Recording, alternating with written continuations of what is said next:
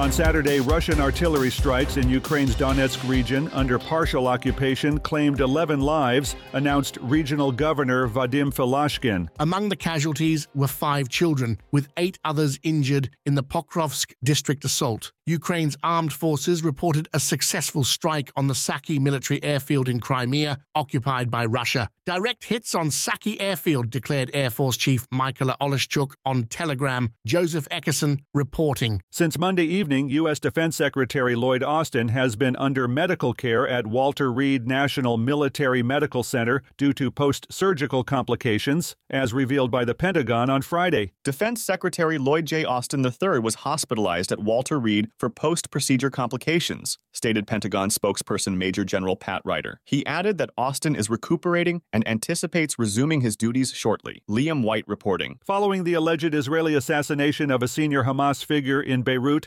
Hezbollah launched numerous rockets from Lebanon into northern Israel on Saturday. This was their initial response, Hezbollah declared. The attack followed Hezbollah leader Sayyed Hassan Nasrallah's vow to retaliate for Saleh Arouri's killing, Hamas's deputy political chief. In a Hezbollah dominated area of Beirut, Nasrallah emphasized the need for retaliation to protect Lebanon from Israeli aggression, addressing the Lebanese public. Benjamin Wright reporting. In response to an emergency landing by an Alaska Airlines plane, the Federal Aviation Administration has temporarily grounded some Boeing 737 MAX 9 aircraft. After experiencing issues, the flight to Ontario, California, from Portland, Oregon, was forced to return leading to its decision to ground its 737-9 fleet, according to a statement on Friday. The incident involved 171 passengers and six crew members on Flight 1282. Jim Kender reporting. This is the latest news headlines.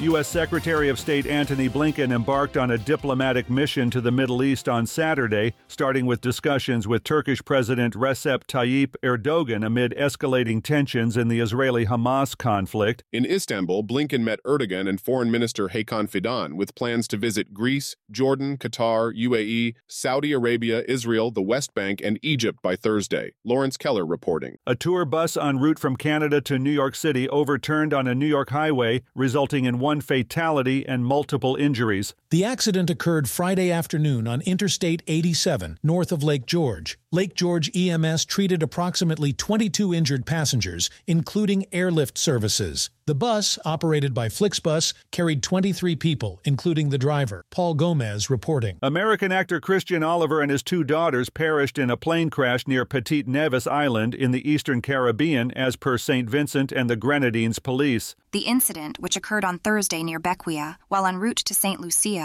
also claimed pilot Robert Sachs's life. The cause of the crash remains undetermined. Oliver's daughters were identified as Madita Klepser, 10, and Anna Klepser, 12. Anna Parker reporting. The Food and Drug Administration has discovered chromium, in addition to lead, in Ostro Foods cinnamon apple products from Ecuador, now under recall. The FDA explained that the specific chromium type in the cinnamon apple puree is indeterminable due to testing limitations. Consumers of the recalled products, particularly those with elevated blood lead levels, are advised to consult providers, as per the FDA's Friday statement. Kevin Sanders reporting.